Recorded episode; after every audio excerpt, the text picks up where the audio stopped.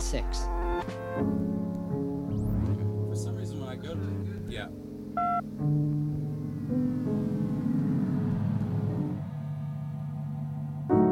The comedy of man starts like this. Our brains are way too big for our mother's hips. And so nature, she devised this alternative. We emerge half formed and hope whoever greets us on the other end is kind enough to fill us in.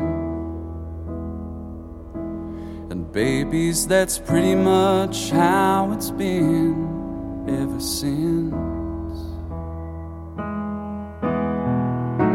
Now, the miracle of birth leaves a few issues to address. Like, say that half of us are periodically iron deficient. So somebody's gotta go kill something while I look after the kids. I do it myself, but what? You gonna get this thing? It's milk. He says as soon as he gets back from the hunt, we can switch. It's hard not to fall in love with something so helpless. Ladies, I hope we don't end up regretting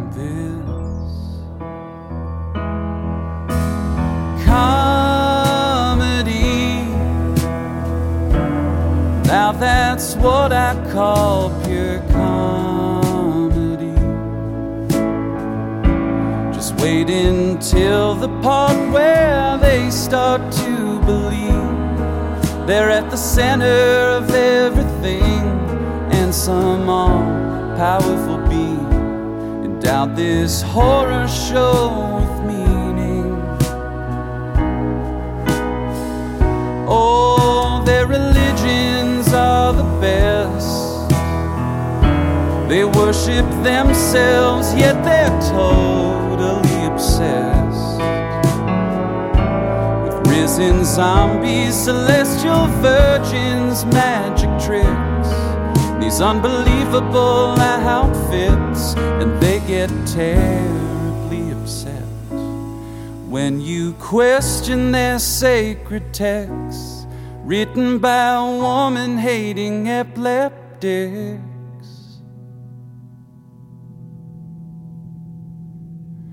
Their languages just serve to confuse them. Their confusion somehow makes them more sure. They build fortunes, poisoning their offspring, and hand out prizes when someone patents a cure. Where did they find these goons they elected to rule them? What makes these clowns they idolize so remarkable? These mammals are hell bent on fashioning new gods so they can go on being godless animals.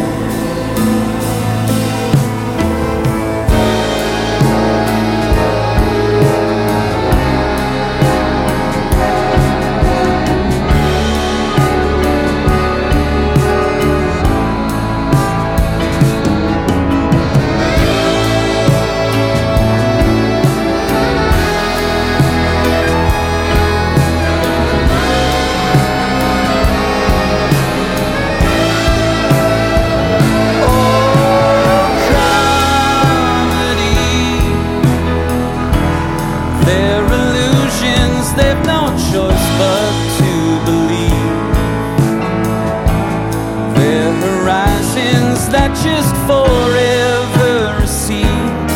And how's this for irony? Their idea of being free is a prison of beliefs that they never ever have to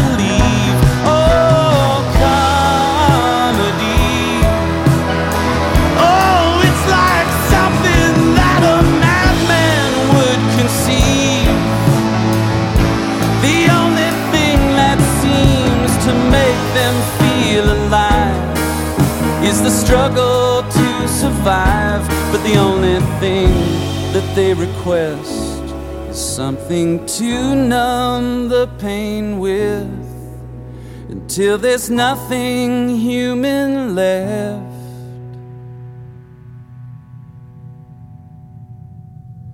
Just random matter suspended in the dark. Hate to say it, but each other's all we've got.